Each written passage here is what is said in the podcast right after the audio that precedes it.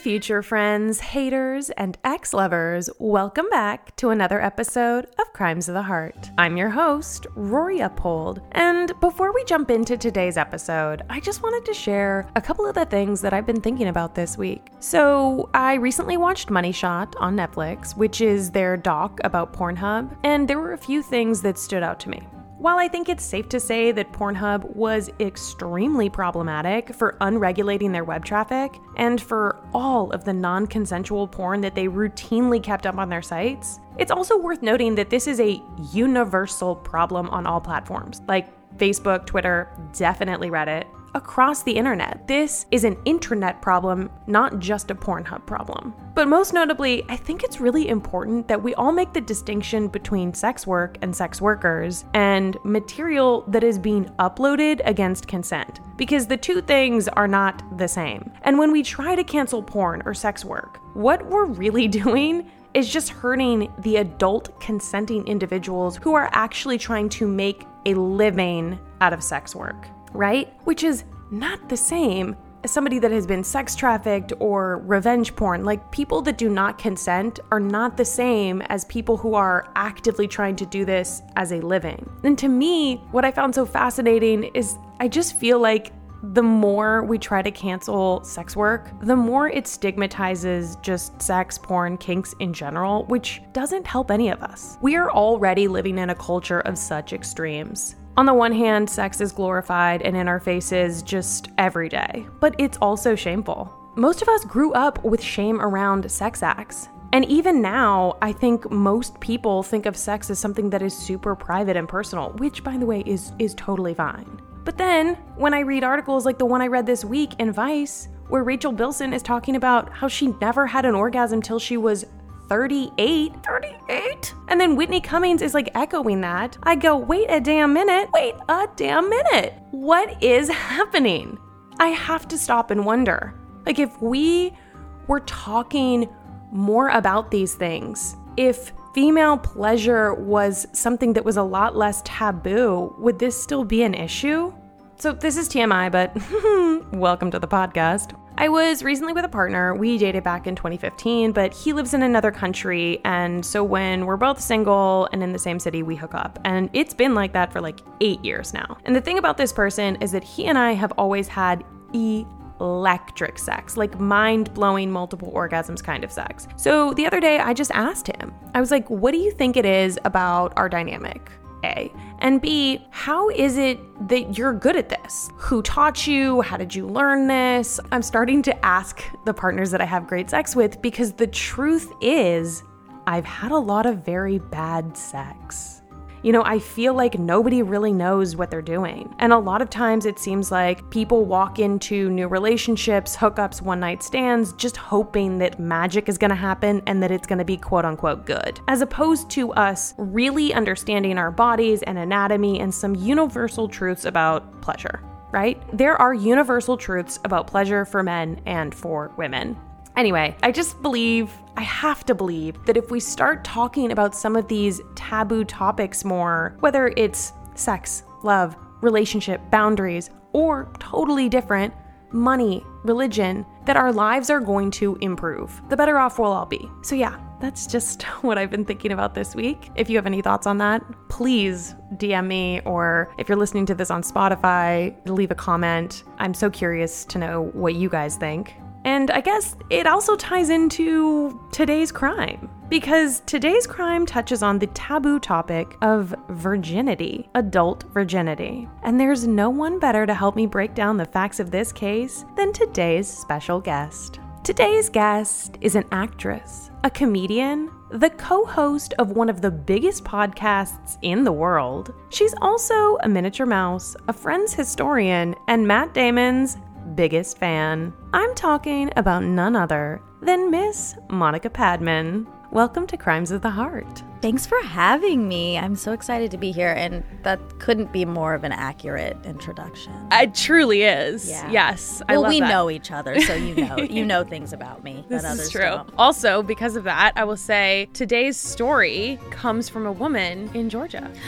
Oh, interesting. Yeah. Lots of ding ding dings Lots there. of ding ding dings. Oh my god. Sim. I think everything's Sim. Yeah, this is the, okay. this is weird because I know things about the story that you don't know yet, and I feel like it's even it's gonna get even more similar. Ooh, can't wait. Okay, hit it. A quick disclaimer our episodes deal with serious incidents and triggering subject matter. If you feel like at any time you need support, please do not hesitate to grab a cocktail, share this with a friend, or contact us with your own stories. We are here to listen and liberate. Contact information can be found in the show notes. The names in the following episode have not been changed to protect the innocent or the guilty. I remember one of his coworkers said to him, It's not going to end well. She's not going to just fall for you, and she's not going to just sleep with you. And this is just not going to end well. This is Kirsten. Our story is set in Hollywood, California, a place famous for rebels and ingenues and their happily ever afters. But like most Hollywood tales, all that glitters is not gold. Today's crime deals with sex, duplicity, and the need for validation.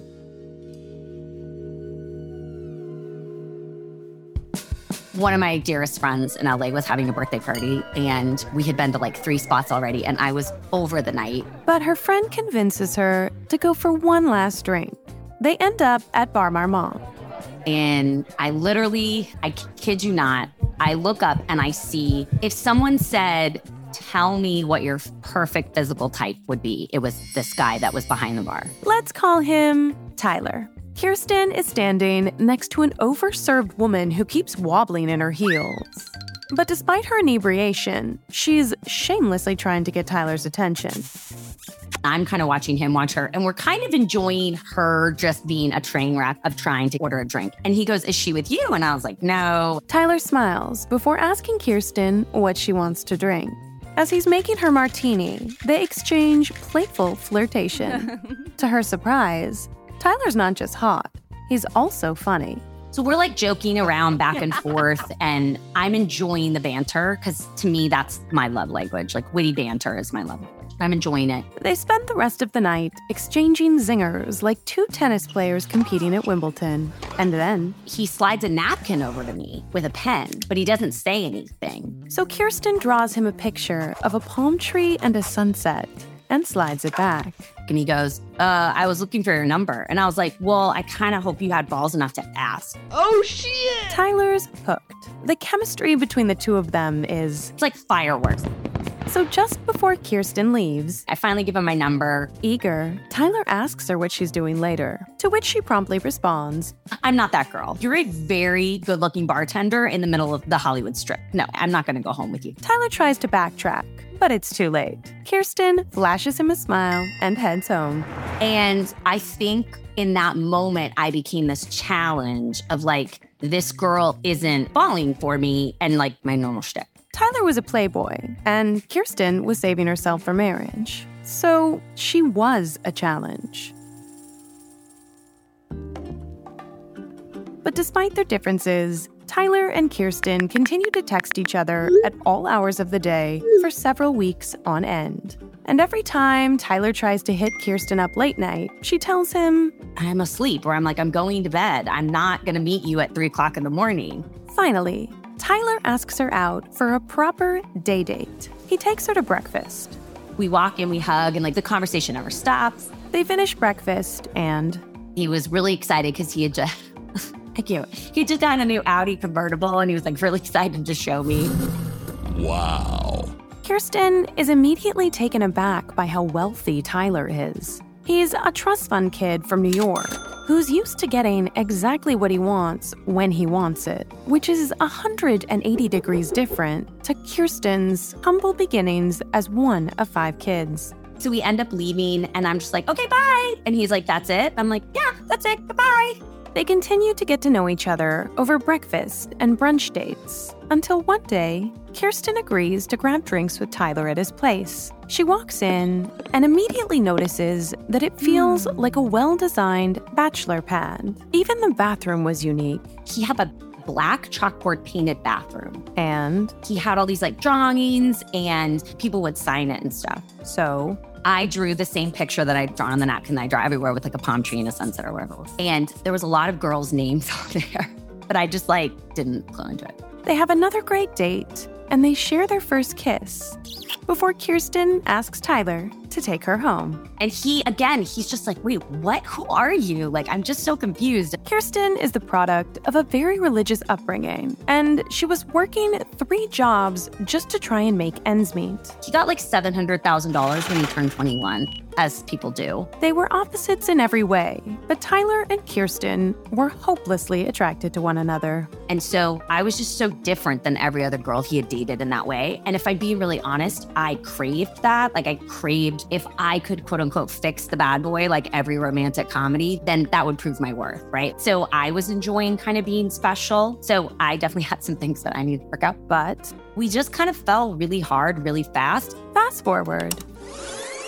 It's five months into their relationship, and Tyler is about to introduce Kirsten to his father, a wealthy businessman whose approval means everything to him. The three have lunch, and afterwards, Tyler's father Literally hugs me and he goes, I'm so glad my son met you. You're incredible. Three days later, Tyler breaks up with Kirsten. When she asks why, Tyler confesses to kissing another woman. So it went from I love you, meet my dad, my dad loves you, maybe I cheated on you, I can't do this anymore. And he broke up with me. Kirsten asks where this is coming from. Tyler says, I really thought when we said I love you that you would finally sleep with me, and you didn't, and I can't do this anymore. It was not the first time Kirsten had been dumped over this, but It was devastating and gut wrenching and horrible. despite immense sadness, Kirsten does her best to move forward. And two months later, And I'm slowly but surely starting to get over him. but then, like clockwork, Tyler comes back and he starts pursuing me hardcore. He's like, I spoke with a pastor, I spoke with a priest, I think I believe in God. Like, it's the we like like full court press, like texting me, calling me, wanting to see me. So he's pursuing me, pursuing me, pursuing me. and He said, I knew I needed to be with you because I couldn't even get it up with other girls. I tried, but I couldn't. Like, y- I want you. Thus begins Tyler's full court press to win Kirsten back, and one month later, he succeeds. Over the next few months, they grow closer, and The more vulnerable he got, the more transparent he got. translation Tyler had cheated with several women. I was thinking, oh, well, now he's just like telling me the truth of things he was scared to tell me because he thought he, I would shame him or like. So it's just very like convoluted and confusing. And I also, looking back, I realized I wasn't telling people anything because I wanted to protect him. And while someone else might have ended things, Kirsten felt like I just wanted to unconditionally love him because he'd never known what unconditionally love was. And he was always abandoned. And I wanted to be the one that didn't abandon him. plus. If he's deciding to make changes in his life and be loyal, committed, and transparent and vulnerable and honest, then I have to acknowledge that. And I need to then not resent and hold the past against him. So she battles with her trust issues and commits to loving the man she believes will be her husband. Until one day, Kirsten snaps. The differences between them were too great, and Tyler had pushed her too far. So Kirsten ends things, and Tyler promptly spirals. He's like, okay, well, this is what I'm going to do. I'm going to call you and tell you one thing I love about you for the next 48 hours. And I was like, okay. Because one of my love languages is like words of affirmation. And Tyler does. He calls or texts Kirsten on the hour every hour for two full days. Meanwhile, Kirsten is thinking, My dad was definitely a player before he met my mom. So that's also in my mind. I'm like, well, so- I know so many guys that are like assholes, but then they meet the right girl and they're so great. So that's what real love is, right? Like, real love is when a guy changes for you because that proves your worth. 48 hours and 48 compliments later, Tyler asks Kirsten to meet him at the Chateau Marmont. When she arrives at his room, go to the balcony and there's candles everywhere. I mean, it looked like a fucking Reese Witherspoon movie. Tyler gets down on one knee and proposes. Will you marry me? I was so happy. But But I remember kind of having this like thought in my head I don't want to get engaged until we've, he's been basically a year sober from other women. That was something that was like really important to me. I want to make sure he can go a full calendar year. but Kirsten says yes. and the two begin to plan their wedding. As the months pass, Tyler continues his party boy ways, but He had all of me, like literally unconditionally. And I think that's why I so easily, readily forgave him because I thought we were moving forward. I didn't realize I was moving forward, but he was just hanging out. he also validated a part of her that she never realized was broken. I was bullied a ton as a kid. And I moved out to LA, and one of the first things I got was she's not pretty enough. So the fact that this like literal male model is telling me I love you, I want to marry you, is filling a need that I desperately needed to be filled, but should have never been felt, filled by him because I needed to actually deal with that myself.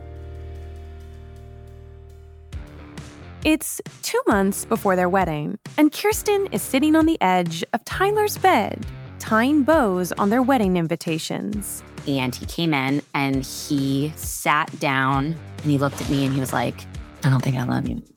I don't know what love is. And I was so calm. And I just sat in the room for 45 minutes. I literally held the invitation for probably 10 minutes.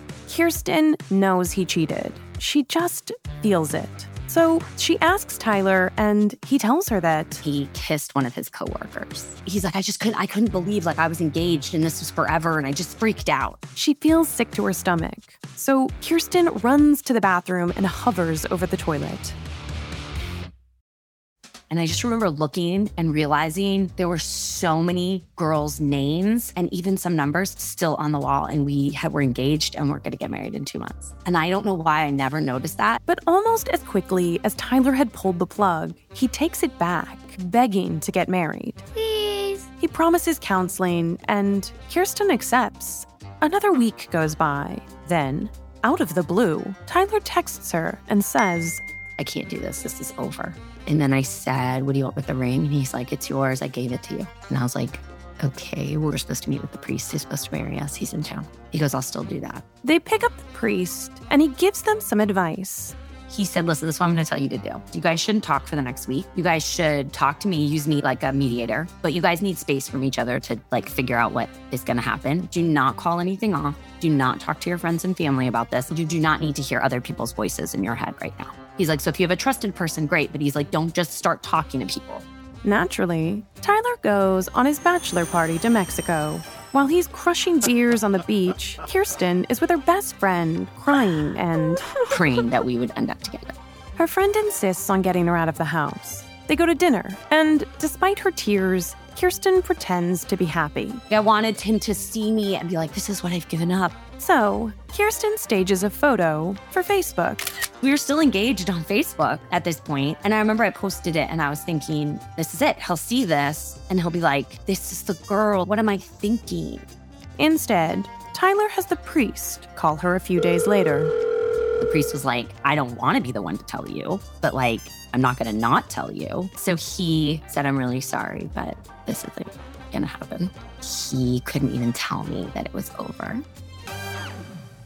When Tyler eventually calls, So he was like, I always thought the sex would fix everything, but we had more issues than the sex. in fact, you could tell he still hadn't like could not believe he'd never been able to get me to have sex with him like it was still something that i think will always not haunt him that's way too dramatic but yeah Kirsten is devastated. and before we even got off the phone he had blocked me on facebook so he never saw that photo i think i held so much hope in that photo because i was so sure that if he saw it everything was going to be okay and he was going to realize Tyler never did realize, but everything was going to be okay. It would just take some time. When asked about her loss and the marriage that could have been, Kirsten says this any ending of a relationship is a death, right? Like having someone look you in the face and being like, I don't love you, I don't want you is the worst pain for me. I think everybody has kind of their worst nightmare, but that was my worst nightmare and it came true. And I think the fact that I not only like survived it, but I'm thriving after it is pretty incredible and a testament to like, for me, the grace of God, but you know, the universe, whatever, whatever anybody wants to call it. I just feel so grateful that I went through it. because it forced Kirsten to heal parts of herself she never realized were broken. And in doing so, she met someone even better. He really is the best guy. And she was a virgin. Three kids, and 12 years of marriage later, Kirsten wouldn't trade her experiences with Tyler for the world, because ultimately, it led her to her happily ever after, after all. Wow. Yeah. Thoughts on that? I have I have so many. I'll start with Sure. I'm really happy for her that I am. I'm happy for her that she had the realization she had. Yeah. Which is that she was hoping to get approval from someone she quote she deemed quote higher status. I mean, those are my words, but that's Mm. Yeah. what she admitted to. No, I mean, she talks about needing validation, and I think super self aware. And obviously, now she's a mom of three kids and she's been Yes. married for 12 years. It's easier to look back on that, but that I relate to. Same. Uh, same. And I think most people do. And Mm-hmm. it's a hard thing to talk about because it sounds so gross, but it's I real. don't think it's that gross. I mean, yes, I hear what you're saying, but I don't think it's that gross. And I think it's really powerful to be like, these are my insecurities, and this is why I'm doing what I'm doing. Yes. I mean, I agree. And it is literally evolutionary for us to kind of be looking up at some sort of alpha. Yeah. And then, you know, whatever, it's 2023. We should bring ourselves back down. We should counter that programming, I think. But that natural instinct is, of course, going to happen. I do it all the time. All the time? Yeah, like I'm always looking up at. Oh God, this is so um, immediately interesting or immediately like vulnerable, I guess. But yes, so I just met with matchmaker.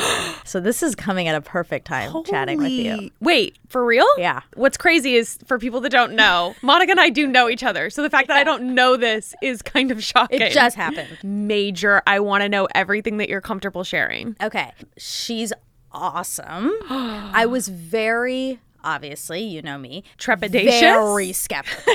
yes, yes. A friend, a mutual friend, knows her and said, "I think you should talk to her." And I said, "No." I'm not doing that. I have no interest in that. That sounds awful. Who are these people on here? Who's paying for this? I can't. No, I was just so against it. And then I had to sit, you know, that's always my instinct in dating in general. Uh, You know, I know, I know a man who is very high powered, very Successful. successful that uses a matchmaker. Well, yeah. So I sat with it and I thought, what am I what am I What am I doing? resisting against? Yes, what's happening here? And and it, it's like all circles back to the same thing of like fear of rejection, not wanting to put myself in a position for people to say no. I mean, things that have been going on since 6th grade. And so I thought, you know, it's time to it's time to break some of these cycles. So I met with her. She was very awesome. It's a really interesting um, company because women don't pay. Okay, that makes sense. That's actually I've heard from other matchmakers Yeah. that the ones that are the most legit women don't pay. Yeah, I loved that. And Yeah. she has 25 male clients at a time. And I'm just kind of now on her radar for. I love that. Yeah. So we'll, we'll, we'll see if. I mean, it's not one of those things where she's like, next week I'll send you a person. Then the week after that, it's just like, I'm in her. Kind of space. like if we were to meet at a party and you were to be like, I'm single, do you know of anybody? You would be on my Exactly. radar in the same way. Yes. Yeah. And yeah, the the people that she was, you know, talking about uh, in her Rolodex, I guess they do. They seem like they have their. Are shit they in together. entertainment or are they more outside of entertainment? I think it's across the board. got it. And I, I I just said my main requirement, Is that they're hot? No, I'm yeah, kidding. is that they're su- they're six foot Smoking five hot. and yeah, Six foot five, babe. no, I'm ki- totally kidding. No, I said I just need them to have their own thing going on. I love that. Yeah. And- for sure. Doesn't matter what that is. It doesn't need to be, you know, they run a. Are we allowed to c- curse? Girl, I know. I, I that, what a dumb question. Um, on my podcast? I know, I know. It's not like they have to run a fucking studio, I guess is what I was going to say, but they just, I want them to have their own thing. And Do you think that that circles back to also the validation? Because for me, I definitely feel like I want to be with someone, a man that is successful and has their shit together and that is modeled after my father. Mm, that's interesting. And so I associate manliness with a guy who seemingly has all the answers in quotes. Ugh.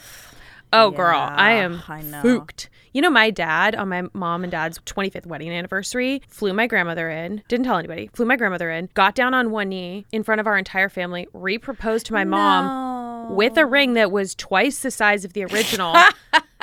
And asked for another 25 years of marriage. Yeah, you're so fucked. Fucked. That's so sweet. I know. But it's also, you, you, I take that back. You are you're not fucked. That cuz that's a real that is a real person. Your dad is a real person. And he is married to my mom, and I don't want to be with my dad. and but it's okay to have i think that's another piece that i have had a hard time saying out loud a Mm-hmm. little bit it's okay to have some standards for yourself i think we're kind of trained to not say that because then it kind of sounds like arrogance or oh, I don't give a fuck you're- about that. but just like from the from Sure. the general world i think there's a little bit of like oh you think you're too good and no, I don't- honestly, yes. I have like I honestly I have the reverse body dysmorphia.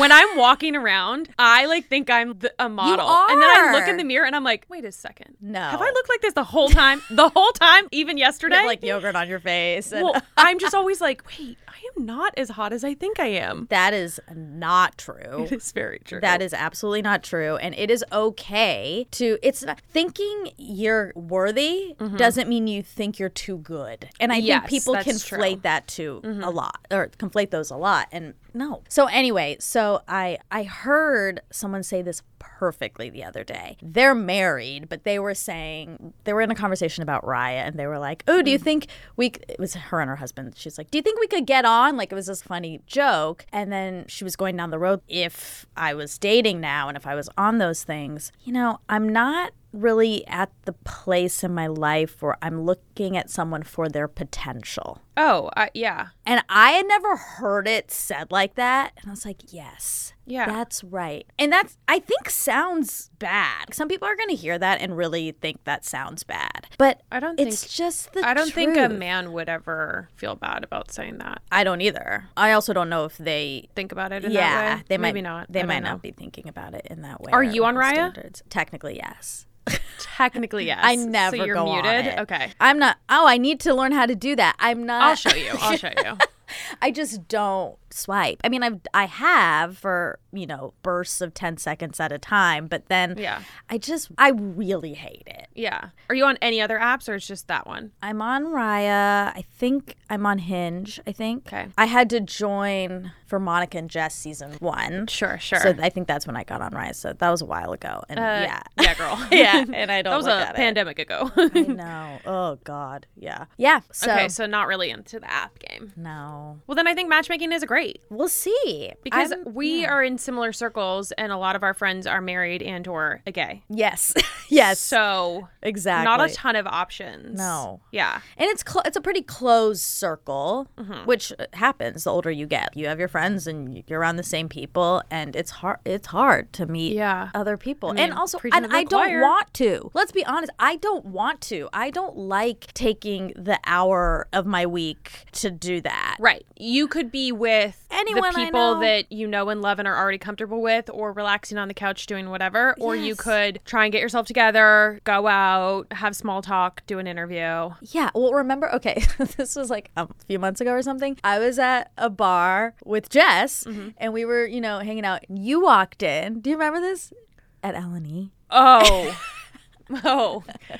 Sure do. You walked sure do. in, and I was like, "Oh my God, Rory's here!" And you were like, "Oh, I'm I'm like I'm going on, a a, date. date. and I was like, "Oh wow!" And then you your And date then it was came. not a good date. yeah, and I just like kept glancing over. You were like a little bit like catty corner. And I was trying us. to text you and be like, this is not going well. I'm not into this. Save I me. know, and it was it was one of those situations where I was watching this happen, and two things were happening. One, I was like, "Good for Rory, she's like out on this date," and also I was like, "I'm so glad I'm not on a date right now, Mm. and I'm with Jess, and we're chatting, and we're having fun, and I don't have That to be a man did thing." not buy a single one of my drinks that night. He did not. I mean, And then he thought we were going to go out again. he did. Yeah, of course he did. you can't ask me out and then not buy me a drink. I feel like those are the rules. I I've actually If I ask heard you that. out, I will offer to buy you a drink. Yes. I think that literally is the rule. I, I just heard this also from somebody else. So that's the rule. We're saying it now. It's also like it doesn't really matter what the rules are. I will say again because of how I was raised, to me, I want a man that wants to buy me a drink. Yeah. Yes. So that's also just my personal preference. Yeah. And I'm is guessing it's fine. pretty similar to you, Yeah. considering you're from Georgia. yeah, that's true. That's true. God. That's interesting. Do I care about Yeah, I care. I care that you know what there's your an love languages are? offering. Yeah. I am a I'm a pretty big words of affirmation. Mm-hmm. I'm and gifts. I'm a big gifts. So then buying the drink would be Yeah, I true. Think important. True. I'm not so much a You're like that quality time. If I don't see you, like don't we really good, we care. good. I can go two or three weeks. No, no, no. I do. Quality time is actually very important to me. I'm not a huge acts of service person. Mm. And so, I don't, which is kind of funny because my mom is such a big acts of service giver. Hmm. That's how she shows love. And it's kind of interesting because I'm not That sure is that's how I interesting. receive, receive I love that. Yeah, There's probably a book on that. I'm sure. So going back to the story, Yes. Oh, God. Sorry. Yeah. no, but uh, we're just we're chilling. Okay. Okay. The whole sex part of it. Yeah. And waiting for marriage. I wanted you to do this specific story for a lot of reasons, but also I know that is it safe to say you are a late bloomer? Yes. I don't. yes. I want you to say it how you say it. Like Yeah. I, I, I would just be like, oh, she was a late bloomer or whatever. Yeah, that's it's an interesting phrasing. I think that's a nice phrasing. Okay. Although what's a little bit wrong about that, I think, is I actually don't think I was a late bloomer. I just think early on I faced a lot of no's, a lot of rejection. Early on, like middle school, high school. Yes. Like all the guys you were into were not into you. Yes. And then there's this like classic story. It's like at this point, not even really worth repeating because I've said it so many times. But I, there was this boy who I really liked in sixth grade, and you know, and he liked me, and our friends were boyfriend and girlfriend and going out, and it was so great. And so my friend asked him, like, why don't you ask Monica out? And sh- he was like, "Ugh, I would, but her parents work at Dairy Queen. And I did get a question about that. See, yeah, it's like lore at this point. It's real, but yeah. And so when she reported that back, Mm-hmm. I thought, oh no, this is what I'm facing. You know, growing up in very white Georgia suburbs, uh, to be fair, not like rural Georgia, but oh, still. I was like, I would say that. Yeah, that's pretty hard. Yeah. I mean, I, and I had a great childhood. Like, I don't, I think sometimes when we talk, when I talk about this, it, I don't ever want it to come off as woe is me. Everything was great. But those early experiences with dating and boys never went my way and felt like it was really out of my control. I can't change the color of my skin. Right. also, maybe I should be clear. My parents did not work at Dairy Queen. I also know that your parents did not work at Dairy Queen. They did not. My dad's an engineer and my mom's a computer programmer.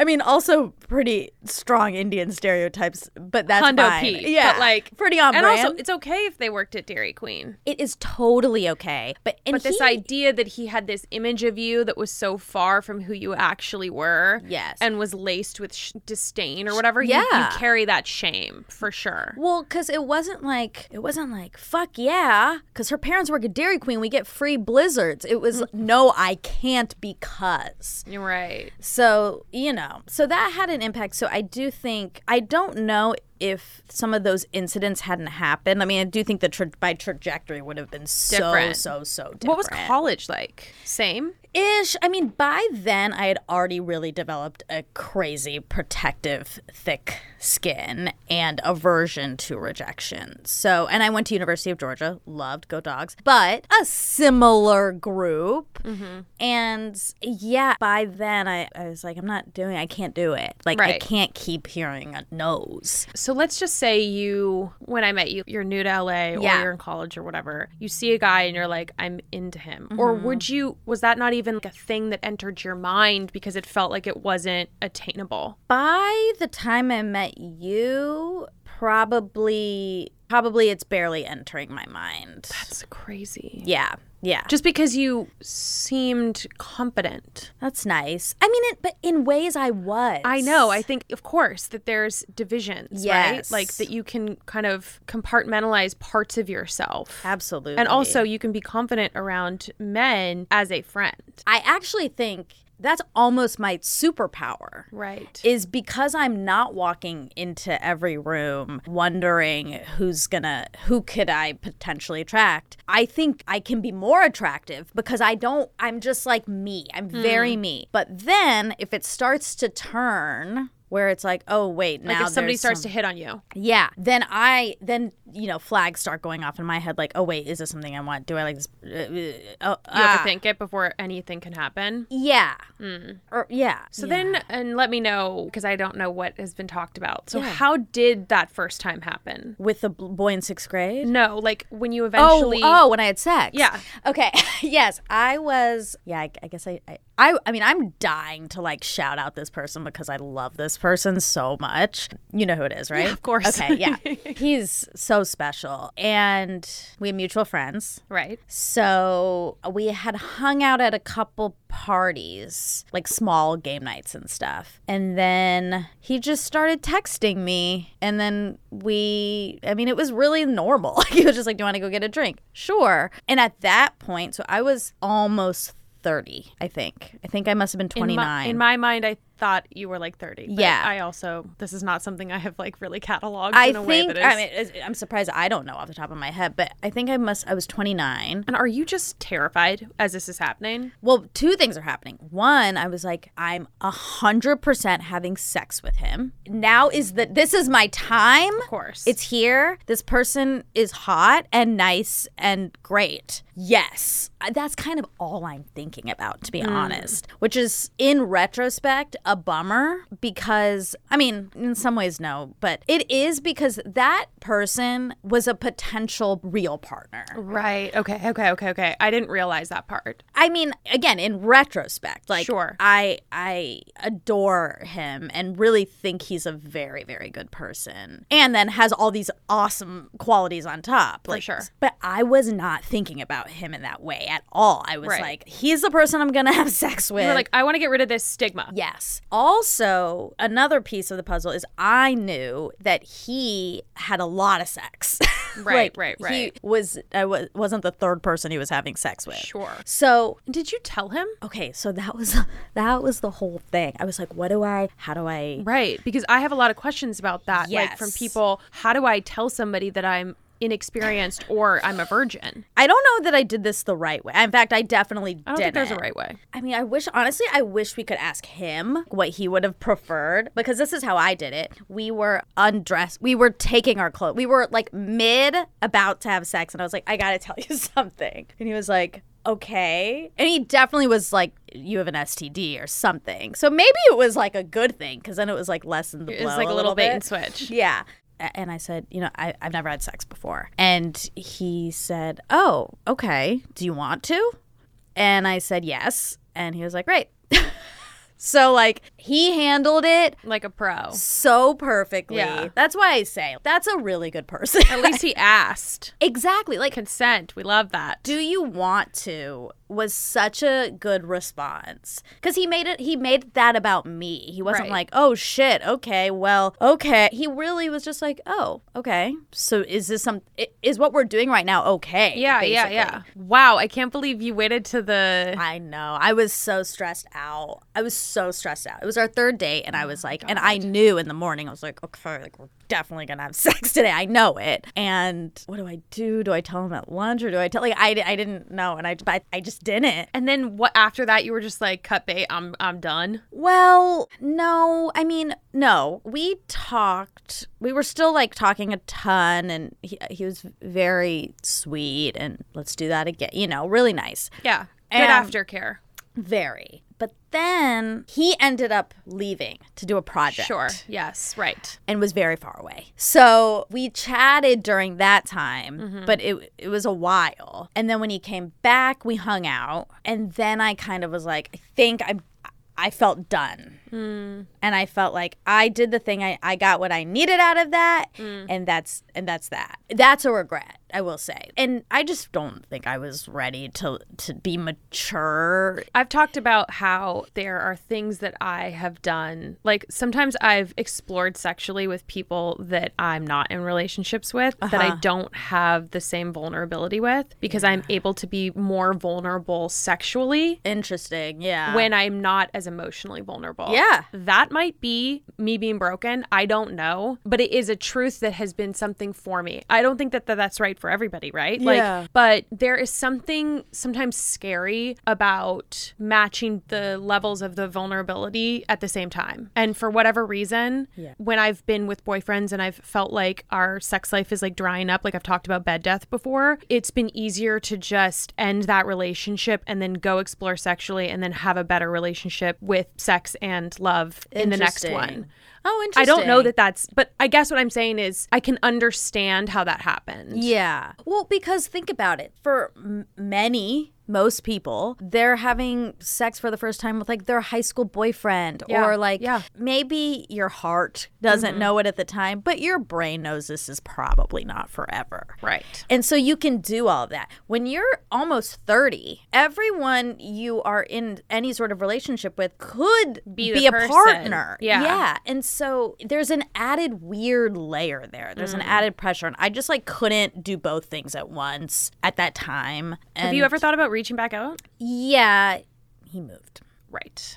Right. Okay. Well, this is gonna this is gonna really get your fans riled up. the Yeah. love story that we've got to will. I know. He's he's great. I wish him the best. Yeah. So wait. So thoughts on what's your advice to somebody that is super uncomfortable dating or hasn't had sex yet, or maybe has only had sex like once or twice? If you could go back and redo that conversation, how would you handle that? Honestly, I think I'd do it the same way. Yeah. Because I didn't want that to be the leading, the, the presenting me. Like, hi, I'm Monica. I haven't had sex yet, just so you know. No, that's that's like 40th on the list of things about me. Mm. It's the way my life panned out. It wasn't a decision. I was not waiting till marriage, or I wasn't even waiting. You were like, listen, I actually really wanted to have sex at like 16. It just didn't happen. For real. For real. All my friends were having sex with their boyfriends. And I was like, I don't have a boyfriend. like, there's no one who will be my boyfriend and have sex with me at that time. So, yeah. I'm I was- sorry. That- oh, it's.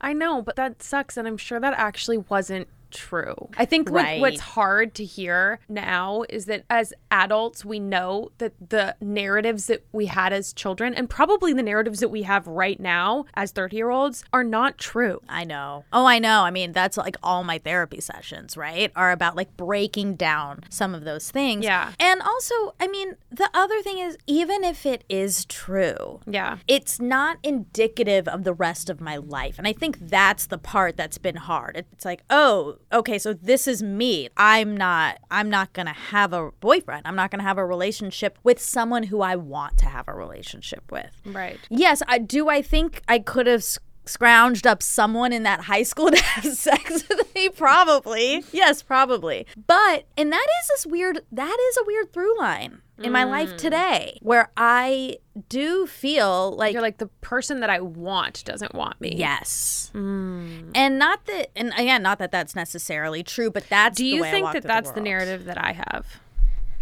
Um, no, I think you're more well adjusted than me. See, I think that a lot of people have that narrative, is what I'm I- Really? yeah. Because I mean, like, you Yeah. know, I've dated like probably literally hundreds of people. The guy from the bar. yeah. Oh, God. You didn't date Yeah. election stealers. oh god yes just just all of it right Yeah. and yet i feel like i also relate to what you're saying Oh, Yeah, I think it's it is very relatable. I Yeah. mean, no one feels good enough. That's the truth. And That's like the truth. That's when we have people on our show, and Oh my they're God. like, and they're like a-list celebrities Yes, and they're feeling fraudulent and not worthy. It's like, oh my god, it's just the human condition. so how do you get over that or how are you trying to get over that I think the acknowledgement of it, for one, I, is a big piece of, oh, this is what I'm doing. These are my patterns. I'm slipping into that. So now I have to do some counteraction, like the matchmaker. I'm doing this this thing I do, which is like, no, that's too scary to put myself out there in that way. So it's taking, you know, from a AA point of view, the contrary action. It's like, no, I am gonna meet with the matchmaker. yeah And in fact i'm gonna go out on a date Yes. So it's just forcing yourself to be uncomfortable and it sucks. Do you not want to go on dates for like quote unquote practice because it feels bad? So I've done it. and yeah, there's, I find that very complicated. How so? Well, for one, if I'm just going on a date with someone who like I have very little attraction to, or There's if no I'm just- stakes. there's no stakes, which is that part's good. But also, I almost feel like everyone's time is being wasted. Like Mm-hmm. my time, this person's time. Then it will most likely lead to some other sort of text exchange where I have to say, "Hey, actually, I'm not really into this. Yes, and it's like this whole thing feels so annoying. You know, Performative. it does. It does. And talk about having compartmentalized confidence. What I will say is, I do know how to talk to people. I do know how to be on a date. God, I hope so. I mean, you've basically done a thousand of them with all of your podcast episodes combined. I'm pretty. I am practiced in that. I Yeah. do know how to have good conversation, and so I don't think I'm bad at dating. Right. Like I don't think going on dates is necessarily the problem. I guess what I'm saying is I don't know that I need practice at that. Yeah. at that. I just need I need practice at putting myself in a position where I feel like I could get rejected Mm. and being okay with that. That's really where I need to be better and work on it. Fuck, that's hard. Yeah. Yeah, and I will without without saying too much. I did have a recent experience where I really liked a person and it was the first I mean, it is the first time in a while that I have been like, "Oh wow, I am attracted to this person across the board." Iconic. Yeah. And when I had the realization, I cried. Because it was so scary. Yes. Wow. And I thought, if this is another rejection, I don't think I can take it. I don't know that I'll be able to handle that. And it was. And I handled it.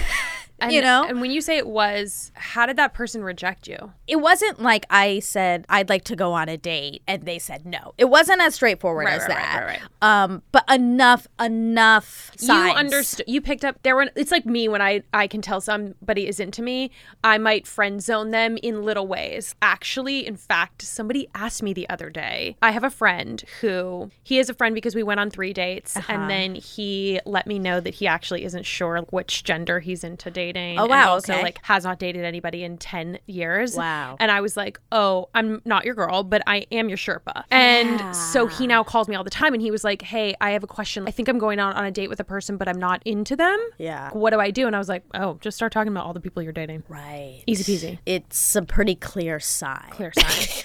So there are some clear but signs. you survived. Did that give you Exactly. confidence? It helped. Hell it really yeah, did. dude. It was like, you know what? Honestly, everything is sur- in this realm, it's all survivable. You can handle it. It's Mm-hmm. fine. It's not going to break you. It'll be s- it'll be a bummer. Yeah. And then like that's okay. It's okay. So that was so it was actually good. It was good. It was a good experience, but also, you know. Remind me to say something when we're off air about Okay, that because yeah. I do have um, thoughts on that. So let's get into like some fun questions. Okay. off the top, you have a lot of lesbian fans who would love to Uh, great. know if you've ever thought about dating them specifically, women, where you're at on the Kinsey Oh, scale. Listen, I wish I was attracted to him because I I love women. I have so many close female friends in Yeah. my life, but no, I'm not. I'm not. I think what was really interesting, what you said to me, is that when you are not perceived as somebody who is like having a lot of sex or super sexual, that the immediate assumption of you has been that you're gay. Yes. Oh, I mean, I a lot of people I I believe wonder, and that's fine. Like they can totally wonder. They can ask. I mean, the answer is no, I'm not gay. But Mm-hmm. a- and I I guess I guess I get it if it's not the most common scenario for anyone to not be like to be my age and not be like out and about and dating and have a list of people. But again, that's just it's just my story. Like it's Right. just the way the events of my life. sort You're of came n- not as uncommon as you think. Well, I've I- gotten a bunch of questions about it, and I think that's true. And when when we did Monica and Jess, that was sort of the resounding opinion, which was beautiful because when we first started that, I was like, no one's gonna relate to this. Like this makes this is so strange. And then s- of course, so many people were like, yeah, that's me. That's me. I'm so glad that this was We're in said. such a hypersexualized society. The Yeah. stigma of not having had a boyfriend Yes. or of not being super sexual is something that doesn't serve either of us. yeah. On on any side, men or women, non-binary, hoes like me, pe- people who are Who- e-, less hoish like you. whatever, whatever. No, but like it doesn't. I think these weird kind of standards, these boxes that we put people in, which is why I was like so stoked to talk to you about it because we have we couldn't be more different when it comes to our dating history. Yeah, exactly. But it, what's also funny is, but then we're also so similar in so many other ways. And I think that's important. Like, I do think people think if you're someone who has a lot of sex, you're this type of person. Sure. If you're someone who doesn't, you're this type of person. And Right. none of that is true. Totally. They're just pieces. Yes. Yeah. It's 100. really interesting. I mean, I do, I think society, yeah, it's like, oh, she, she hasn't had like A boyfriend. boyfriend. She's she must be gay or asexual or, Or me. She's had so many boyfriends. She must be a nightmare, difficult, damaged, whatever. exactly. It's like none of that is No. true. Uh, I might be a bit of a no, nightmare. I, but- no, everyone everyone's a bit of a nightmare. I mean, let's be honest, we're all people. Yeah, it's crazy. And I think a lot of it does. I mean, for me, going back to the story, I feel like I can very much pinpoint certain years of my life where I was chasing validation and I didn't realize it. Yeah. It's also how I got my heart broken and how I got cheated on so many times back to back. Okay, that part of the story, I will say, that part again was part of her. I hate this word journey Mm-hmm. to get to like some some level of self worth. But how he ended the Marriage. marriage, Or engagement. Well, engagement. Yes, he ended the engagement, and then the next thing that we hear is that they're talking. They're continuing to talk to a priest about this. I, I, when someone ends an engagement, I think you you are done with that. Or I would argue even a relationship. Yeah, exactly. Well, yeah, and that was the precursor to this, like course. the ending multiple times and the I would take it a step further and say if it's not an enthusiastic yes, yeah. it's a no. I know, I know. Like anytime I'm like, "Ah, I don't know. I feel like that. I think this guy, meh, maybe it's a no. Yeah, It's a no. exactly. And also, I always go back to again, my parents. I don't. Your parents are still together. Yeah, they're- Do you think like I'm like no rom com started off with mm, maybe. Well, what's funny though Uh oh. I do have a little bit different of I mean my parents are not your my dad is is not getting down on one knee and reproposing to my mom. They are still together. They've been, they're about to hit their 40th.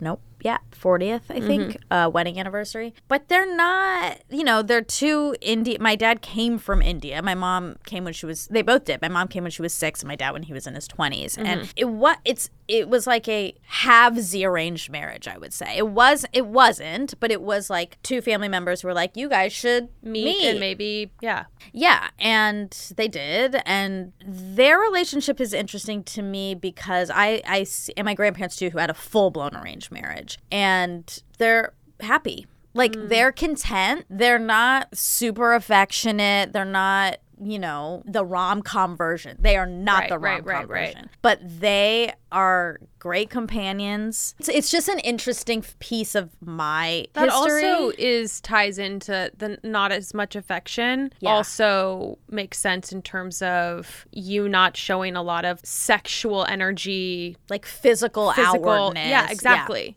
No, for sure. And that's not even when we were talking about love languages and when I mentioned my mom acts of service, they are not physically affectionate towards us either. Right. And I have zero doubt about how much Oh, my parents a- love adore you. me. Um, Yeah, yeah. I mean, it's insane. I feel so loved by them.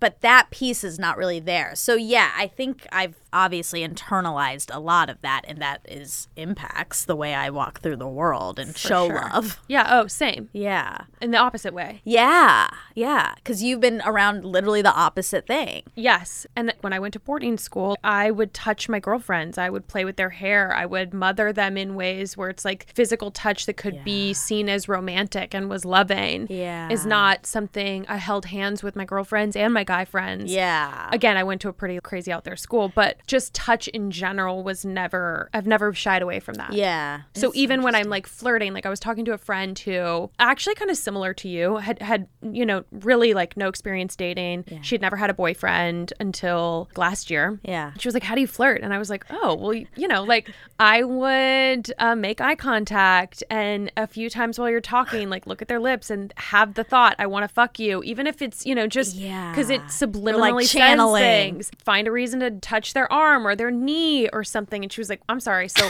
you're just talking and then you're just gonna like touch their knee?" And I was like, y- "Yeah."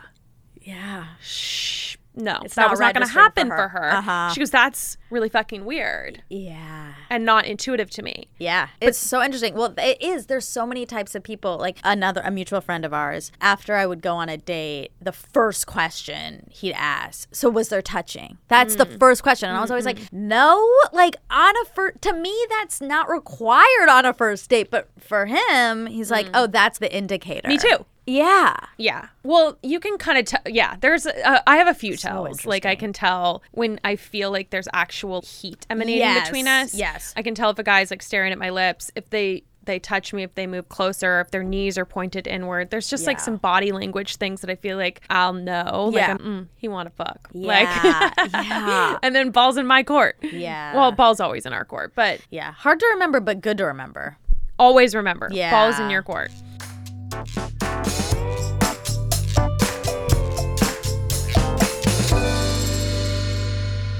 Hey guys, a quick break to say thank you for listening and to ask that if you're enjoying what you hear, please do me a favor and rate and review this episode. I wanted to be able to make a show that was uncensored, and in doing so, I had to go fully independent. And likes and reviews really help a young show. And of course, make sure you're subscribed because that's the best way to help me out. Um, and that's it.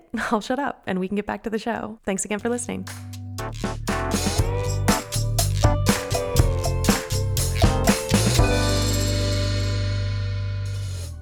Okay. So, what do you think the biggest hurdle that's been holding you back in dating? I think, I, I mean, I guess sort of what we touched on, like co- confidence that I'm still, I'm still, like, even if somebody doesn't want me or is not interested, that they don't speak for the world. That you're still 10. I, I would never, Say it. I can't say, Say it. it. I Monica? can't, I can't Monica, say it. say it. I can't. I would be lying to you. I mean, I don't even let. I don't even. I told Dax to stop saying numbers because I was like, I don't. I don't even know it. I don't like it. Okay, I I'm with you on the numbers thing. Okay, we can go, but like, But I'm still worthy. But you're- I'm still worthy. oh yeah, we have some work to do. But yes, no. I mean, look. My therapist says this too a lot. She's like, you give a very specific power to a type of person, and that's because how you were raised. And what does that person look like? That is a tall white man. That's it? Just tall white men? They kind of rule this Elliot.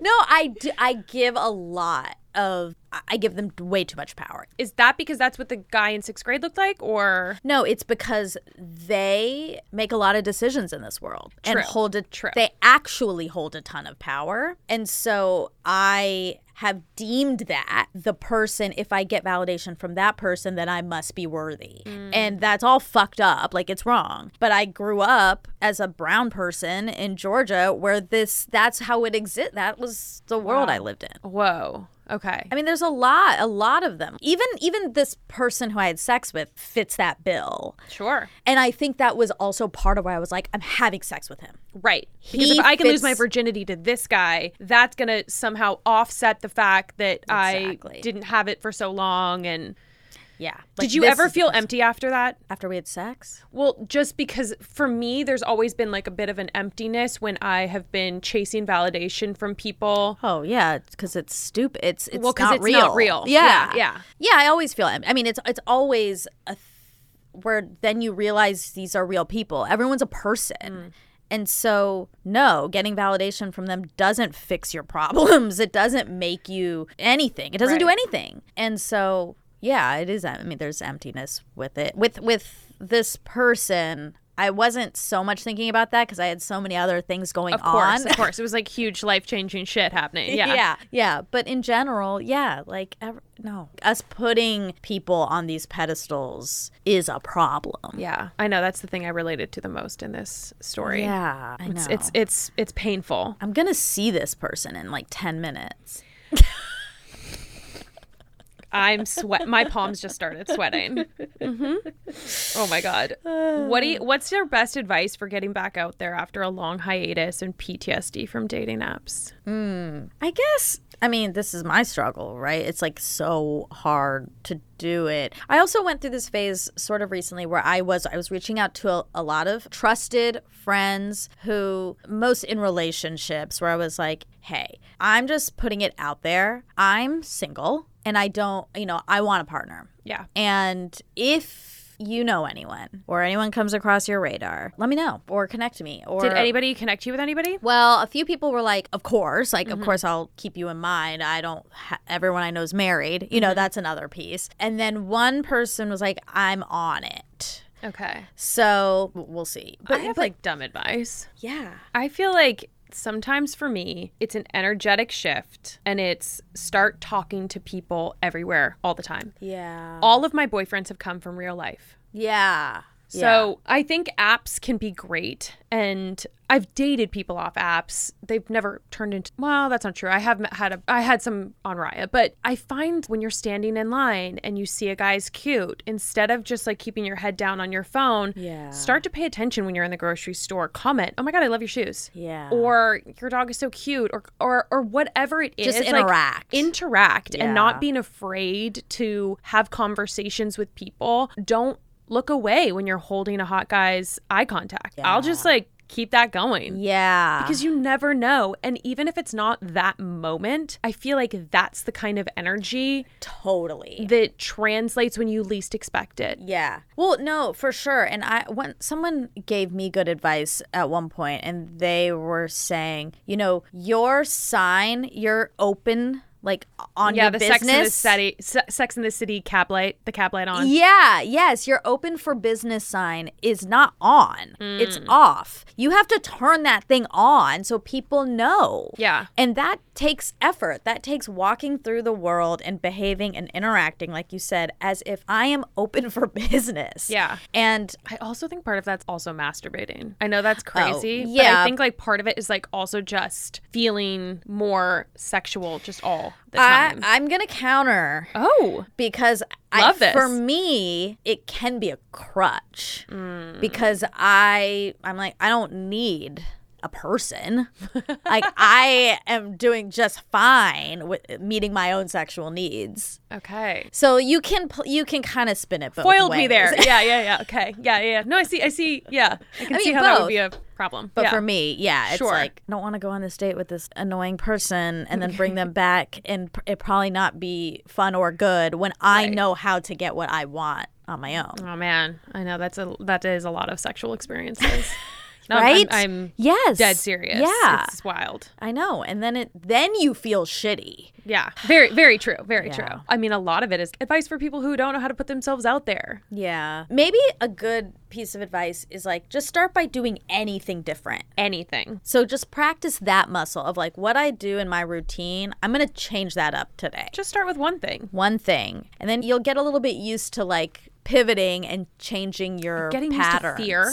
Yes. and That's then a also huge the one. rejection because I think it's Yeah. both, right? It is. you know, when you started podcasting, maybe you were nervous, and now Yeah. you don't think twice. Exactly. It's like a all- stand up, getting up. The first hundred times are going to be terrifying, but Yeah. when you get to the four hundredth time, you're not. Yeah, you feel more confident. A- And it- it's like kind of what I was just saying about this more, more recent experience. You just learn it's not going to kill you. No, You kind of got to have you have to learn that. I no. the only way. is to go through it. Yes. It's, and I like to always think about the fact that all of my favorite authors, all my favorite art, is about that moment, Yeah. and that when you're experiencing that rejection or that heartache, you're now part of a legacy of Oh. all the things that you love. Totally. That is a beautiful like when you have heartbreak and stuff, it, Mm-hmm. it, you hear songs in a new way. It's like, oh, I 100%. get it. I'm part of this world. Yes. Like, yeah. You get to yeah. be part of the club. So Yeah. freezing your eggs. yes. Will you do it again? Yes. And also, do you think you you want kids? Yes, I will do it again. I want kids. I don't, I'm not a person who feels like they were born to be a mother. I know I'm not born to carry. There you go. I mean, yeah, I I think it's good to know that. And, you know, some people, some people from age seven are like, I'm going to be a mom. I know we have a friend like that. Yes, exactly. Exactly. I have many who really a- and I've never been like that. However, I especially through the egg freezing process, Mm-hmm. I I really had to sort of sit with the fact that I really do want them. Mm. And mainly because we have we have a lot of kids in our, Our friend circle. Mm-hmm. group. Yeah, I know. And one in particular, I'm very close to. I've, I've been in her life since she was three weeks old. And it's such a special, it is such a special love and experience. And I, I, yeah, I'm like, I think that if I can, if it's in my cards, I want to, I want to try my hardest to. I don't know what that looks like though. I'm not, I'm definitely not saying, I don't know, with or without a partner. I don't know. I don't know. Yeah, I know it's it's weird to have those thoughts, isn't it? It's weird that we can have those thoughts. but Yeah, I now it's guess. an option to a lot of things are on the table. Right. I know donor eggs, Exactly. which so many people use and don't talk about openly yet, but I hope that we get to a place where that becomes more normalized because not every woman can have children on their own. and- No. yeah. yeah, it's Do you hard. feel like freezing your eggs? I mean, I know that it didn't end up the way that you wanted it to, Yeah. but in theory, will give you take some of the pressure off the ticking time clock. Well, that was the goal. Right. It didn't because it didn't go great. Of course, yeah. Little snafu there. yeah. I mean, and I, and I, I also want to say so I, yeah, I got two eggs. I think yeah, you know that, which ideally in the most perfect world you have 15 to 20 eggs. So that that you know, that's not great. But I also believe that they kind of, you know, it's also a business and they make it out to be that unless you have 15 to 20 You're doomed. you're doomed. Yeah. And the more research I've done, the more people I've talked to, that's not true. Two eggs is two eggs. It's Right. not zero eggs, which Right. is sort of how I've like how- how I You took it. immediately were like, I failed. I've z- yeah, I Yeah, yeah, totally yeah. failed. I got zero eggs. Like all of that was for nothing, and it's not necessarily true. So I do I think about those two eggs very fondly, Hmm. and sometimes I wonder. I'm like, is one one of those eggs gonna be my kid? It could be, That's crazy. which is so crazy. holy whoa. I know. It's exciting. But yeah, so I got a couple of questions from people that I loved. Okay. And a lot of them had to do with how to support a single friend who doesn't want to be single but hates dating. Another Ah. one, similar but different, is my best friend is single and I never know if I should ask her about dating or not. How can oh, I help? interesting. Both of those are great. I know. Yeah. To the first question, I mean, I guess first of all, it's no one's job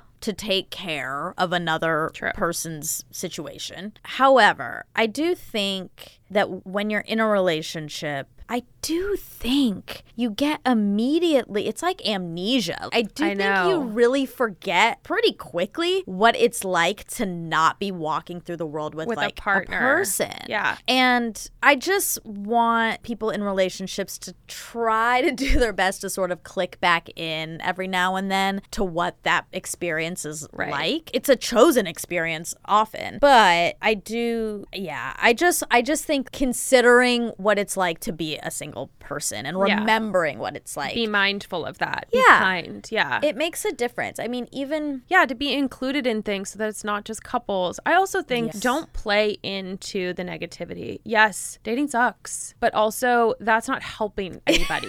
it just isn't. Yeah. And I Agreed. think trying to be positive and also maybe ask your friend the, the questions that are that we're talking about because I do think one of the biggest things is the more we talk about things, they become destigmatized. yeah. So this idea of like, Agreed. you know, I'm not sexually advanced or I've been single or I've never had a boyfriend, like start talking about that. Because the longer you have to hold on to that by yourself, the bigger the shame grows around it. Yes. And then it's going to be harder to dismantle it. Yeah. And I also, I mean, in keeping with this, is a little, a little bit of a sidebar, but it just reminded me when we were talking about masturbating and stuff. Like, just because you aren't having a lot of sex, this is another misconception, does not mean you're not sexual. and does not mean i mean it, that means more likely that there's some sort of hurdle or block interpersonally or with rejection or with social anxiety that that's not necessarily tied to your sexuality which is a very weird thing to to hear because we all do that we all pa- of course pair up sex with sexuality Mm-hmm. but i actually think they're separate how often you're having sex or how outward you are with other people as opposed to like how sexual you are Right. Right.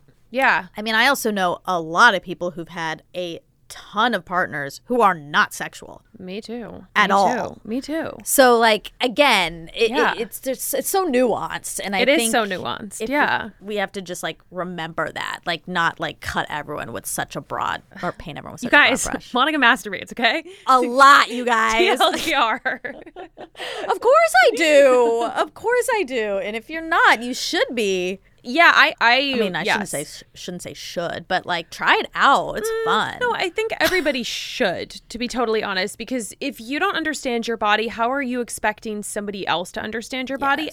And and by the way, you might discover that with someone. Yeah. But it puts a lot of onus and power in the hands of the person that you're with, and that can lead to unpleasant experiences. totally, totally. You know, I'm like a cruise director, and and I st- we still don't always hit the X on the spot. You know, Yeah, yeah, and is underwhelming. yeah. No, I know. Has therapy helped your dating life? Mm. Has it helped my dating life? It's helped my life, S- and I think it's all tied together. I mean, God, it is cha- it has changed my life Yeah. in such a massive way, and a lot of it does have to do with how I perceive people's limitations, and so. Yes, I think that in a relationships of any kind, that's a huge piece. And one that I think I specifically need to work on. That's a hard battle for me. Like I feel like everyone can be their best self and that's not really true. But people have real limitations. And Can you give me an example? yeah, let's just make it super literal. If you are an alcoholic, you have a real limitation. You cannot drink alcohol Sure. that is not them not trying hard enough. It's real. Yeah. And I, I literally just lost a friend three days ago. I'm so sorry. but it's, Oh, horrible. It's I mean, real, it's- and people battle with this their whole lives, and it is and it's not for lack of willpower or lack this of trying. person tried. I know. Oh, it makes me really upset. Of they tried really course. hard. They tried really hard for a lot of years, and um, Yeah. yeah, It's so it's so I mean there's n- nothing sadder. I, it's but that's like such a hard example that I think people can Relate to, connect yeah. to. But it happens e- even emotionally. Like Mm. this person might not be able to be affectionate in the in this way that you want. It might actually be a limitation. right. And you, Oh my gosh, yes. People who are right? classically avoidant, you know, if you're an anxious attachment style, they might want to be with you. They might want to have a relationship with you, but they can't show up in the way that you need them That to. you- you- that's or that good for you. Makes you feel loved. Exactly. Yeah, for 100%. Yeah, and it's it's knowing that people aren't doing things on purpose or not trying hard enough. Mm. They have a limitation, and we all have them. Yeah. So having some grace for that too, and knowing your own, and and understanding others, and also knowing like you're never gonna end up with someone who has no limitation. Like w- they're everywhere, They're everywhere. and it's deciding what you can handle and what you can't for you. Yeah.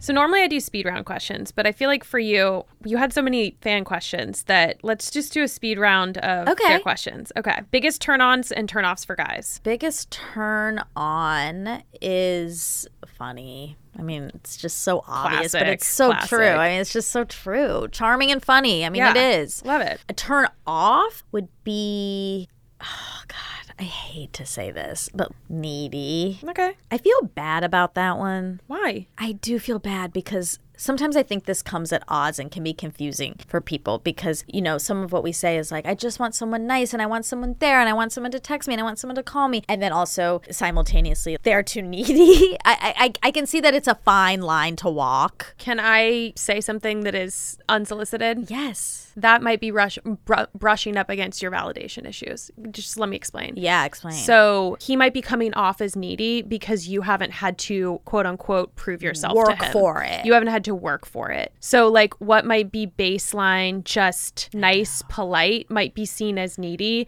because you don't perceive him to be on a pedestal. Uh, for sure. I think it is totally. I deal all with that tied sometimes in. too. Yes. Look, I, I I'm like I'm a sag, but it it has to do with my yeah. yeah, I mean, for sure. But I, I hear you. yeah. Okay, what's your perfect date activity in your mind that allows for fun and openness? I mean, I'm kind of classic getting a d- wine bar. Yeah, love it. How do you filter out duds without losing hope? Oh, I lose hope every day. I, I'd have zero hope. Um, I don't know. I don't. That's a hard one. A filter out. I also like what's a dud again. Like what are we? Th- there's all that's specific to each person. Right. Would you be willing to let Dax set you up with Jonah Hill? Yes. I think he's in a relationship, but if not, yes. Love Jonah. Um, would you ever date a woman? No. No, we I would. mean, I guess never say never. I don't want to like be the person who's like no, but as of now, no. Do you consider yourself picky? Yes. Yes. Do you ever feel lonely? Yes. Thoughts for sex on a first date? Think sure if you want to. Yeah. Right. If they're hot and you want to. and I love this. attractive. Have you ever had a hoe face? No. I know. I wish. I mean, I do think It's coming. it could come. Pun intended. Yes. Do you have a type? I would say funny. Yeah. How's your dating life going on a scale from one to ten? Four. I don't want to say zero, but it, but it's it's yeah. Chest hair or no chest hair? Oh, I actually I don't have a preference. It depends on the the, the whole thing. Yes. Yeah, I love that. And then I guess we'll end it with what I always end it with, which is what is the best dating advice or relationship advice you've ever been given? Maybe it's uh I just got it 20 seconds ago that the ball is in your court. I mean really, like that you're not you're not waiting to see if they're picking you. I think that's a oh, big babe. A hundred percent. it's a mutual thing going Yes. on here.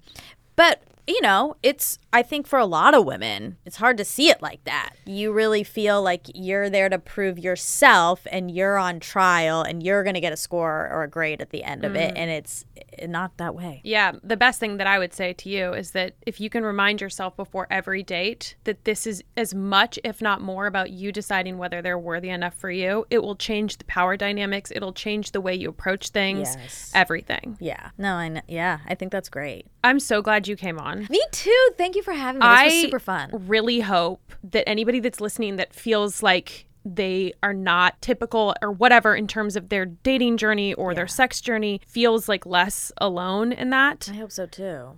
because I- I'm just so grateful that you came on. We've had such different journeys with, you know, I mean, we're like literal polar opposites. Also, you're in white and I'm in black. Oh yeah, we didn't even plan it. We didn't. I was worried you were going to be in overalls, to be totally honest. I love an overall. but yeah, I don't know. If there's any final thoughts to any of the people who are like, I don't feel seen in the mainstream. for this matchmaker, I had to fill out a, a little questionnaire after we talked. And one of the questions was, When was your last serious relationship? Or like, tell me about it or whatever. And I had the instinct, as I have my whole life, of, Oh my God, so scared of that question. Oh, because she said, feel free. You can pick what you answer. You don't have to answer every question.